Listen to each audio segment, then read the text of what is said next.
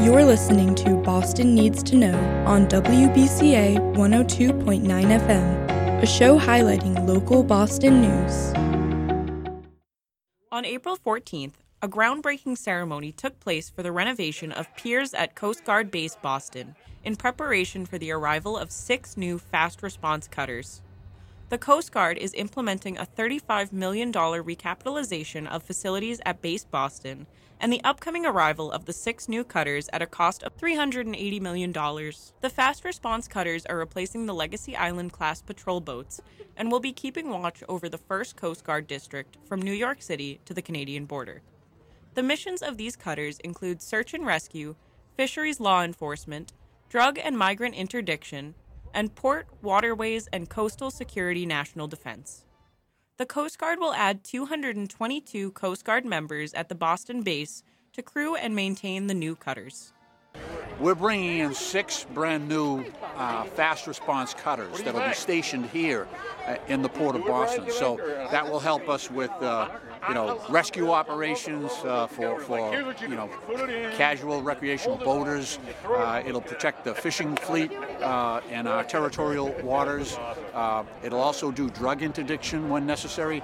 And the range of these cutters is about eight hours, so they can basically go out eight hours and, and then back. So uh, they've got a tremendous range. The speed of these vessels is, is uh, an order of magnitude faster than what we've got right now. Uh, and it also brings an additional 220 personnel here, 20, uh, 220 new sailors who will be stationed here on board those cutters and uh, that's in addition to the 500 that are here already. So this is a big deal, and all of that requires a, a central headquarters, uh, an operations center, which we're building here that'll be able to accommodate those six high-speed cutters because they'll be in and out, but the, the new technology will make them so much more uh, effective and efficient in, in, in serving the American people. We're talking back in the 1700s about a sailing vessel um, but the reason it was called a cutter was because the speed with which it moved through the water and the agility that it had based on the way it was designed and the way it was operated.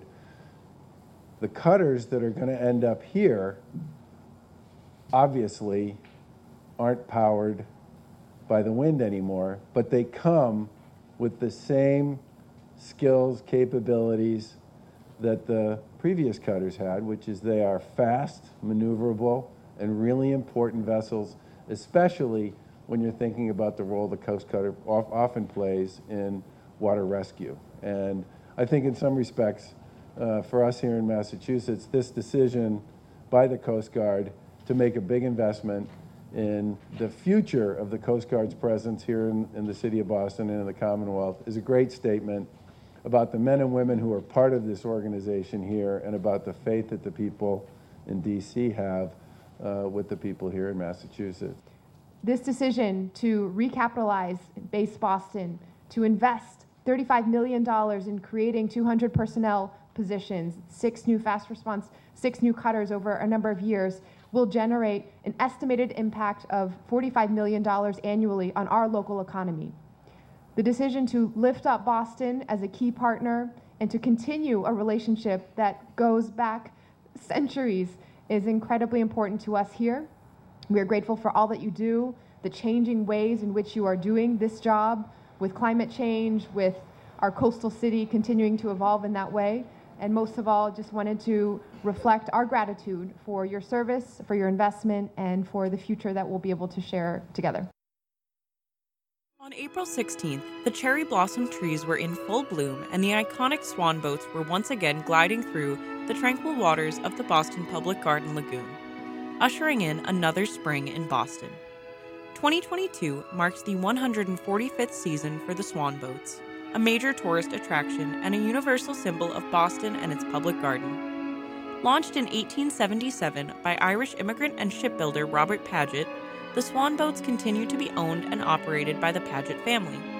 The design for these boats came after Mr. Paget attended the opera Lohengrin. At the end of the opera, the hero crosses the river in a boat drawn by a swan, and a tradition was born.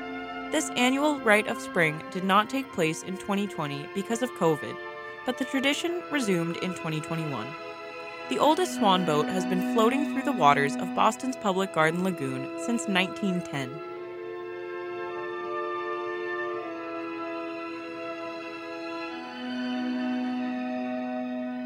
The swan boats were started by my great grandparents, Robert and Julia Paget, then my grandparents, and then my parents.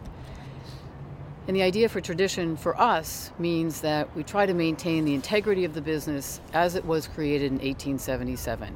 So the boats are all made from the same materials, which includes oak, iron, copper, brass. We really don't change anything. Because I think the reason that people believe this experience is so special is that it's the same for them now as it was for them many generations before which means we could have a grandfather who comes in with a granddaughter and he had the same experience when he was a grandchild. And we think that that's pretty important nowadays. Well, I think tradition, you know, is like a very important thing. You know, it's a connection to the past. You can kind of teach kids about how, you know, uh, generations of people before them have been taking care of a place uh, like the Boston Public Gardens. Um, and you know, you, you, see the swan boats. Um, and a tradition like this that's been you know going on for such a long time and uh, makes you have a sense of pride in the city and um, helps kids to learn you know what how important it is to take care of your community. So thrilled to be here, ushering in spring with the Swan Boats today. It's been 145 years. Um, we've had the Paget family uh, running this in the lake, and it just, you know, I think it means so much to residents and visitors alike. It really symbolizes Boston, um, and we're hoping that, you know, with this, we're we're really moving out of the phase in the pandemic where we had to close these for the first time ever um, and instead getting to welcome people from near and far. I grew up riding these swan boats uh, every spring and uh, thrilled to do it again now as the councilor. It was a beautiful day in Chinatown for this year's Earth Day. Mayor Michelle Wu hosted a special Earth Day celebration with the Rose Kennedy Greenway at the Auntie Kay and Uncle Frank Chin Park. It was a fun day for all, including games, music, and an urgent message from the mayor for immediate steps to climate action. Chinatown faces its fair share of environmental challenges, including having the highest air pollution rate of any city in the state. Mayor Wu hopes to make headway with her announcement of heat resilient solutions for Boston and a task force to address the climate changes affecting Boston and its Chinatown residents. Today we're releasing a new document and roadmap called Heat Resilient Solutions for Boston. This is a plan to prepare Boston for hotter summers and more incidents of intense heat. It prioritizes five environmental justice communities Chinatown, Dorchester, East Boston, Mattapan, and Roxbury, all of which are hotspots for extreme heat in Boston. We are also launching the Extreme Temperatures Response Task Force, to support implementation of this plan and coordinate across departments and levels of government to address chronic high temperatures. We want to not just create streets and do one thing going with public works and another thing going with the, the tree teams and another thing going um, with transportation. We want to do the work all together. We want to build the kinds of streets that protect people and make them safe. That work is a deep partnership with the Streets Cabinet which is another important partner who's been active in this heat plan. There's $20 million for a nation leading pilot for energy retrofits in triple deckers and other multifamily homes. And so this will be a real opportunity to help those of us who live in the housing that has characterized the nature of our neighborhoods, but really figure out how we incorporate more safety. And finally, 30, $137 million to create and protect parks our tree canopy, and open spaces in the city of Boston.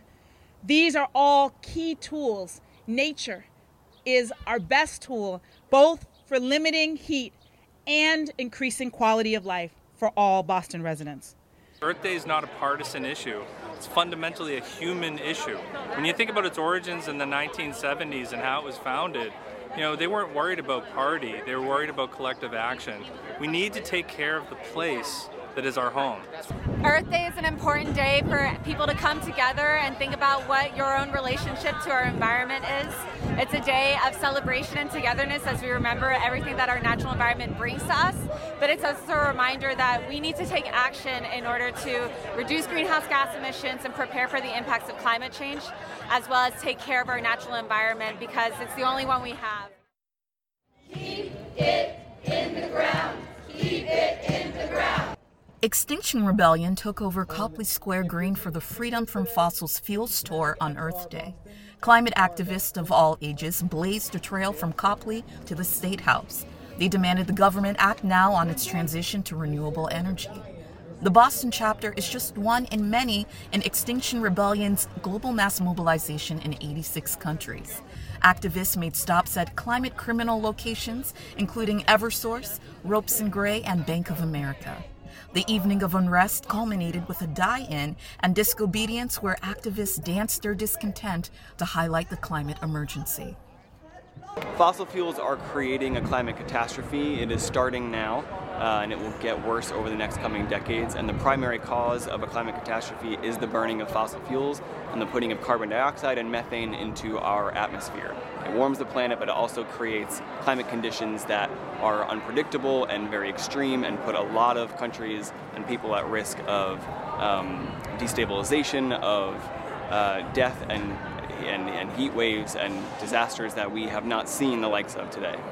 We face a real crisis if we don't act now to limit the fossil fuel that we're pumping into our cars and into our airplanes.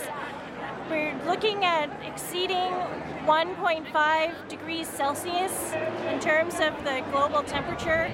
Here in the Northeast, we're looking at even higher temperatures and higher sea level rise as a result of those higher temperatures. We, we have a lot to lose if we don't act now in terms of loss of habitats, more flooding and um, fires out in the west, uh, droughts, and we just we can't afford to wait. Even in the last five years, we've seen things that no scientist had been predicting, or at least the scientific consensus had not been predicting. Things like the wildfires out in California that people already somehow are thinking of as normal. We've had all of the top 10 hurricane seasons have been since 1995, with most of them being in the last seven years. We've been seeing parts of the Antarctic shelf breaking that scientists thought would be stable for decades to come. That's all happening right now. Temperatures in the Arctic are hitting 115 degrees Fahrenheit now. We're on track to lose all of the North Pole, all of the Arctic circle to melt in the next five to seven years. These are things that no scientist is predicting, so yes, we're going to continue to see those new and unexpected things happening. That's going to start escalating to drought and food insecurity in a lot of places over the next 10 years if we don't turn things off right now. We need to turn uh, this around very quickly because we have three more years, supposedly, according to the scientists, uh, to reach peak fossil fuel usage. Um, and at this point, we're still building fossil fuel infrastructure and starting new drilling. I mean, it's insanity. Um, and we need to be drawing down, and we are ramping up. So um, I feel as a mother and as a human, um, I feel a, a, a, terrible urgency to do something about this every day, uh, and, and to try to get our voice heard and to try to um, try to use you know the power that I have to to try to be heard and make some kind of difference.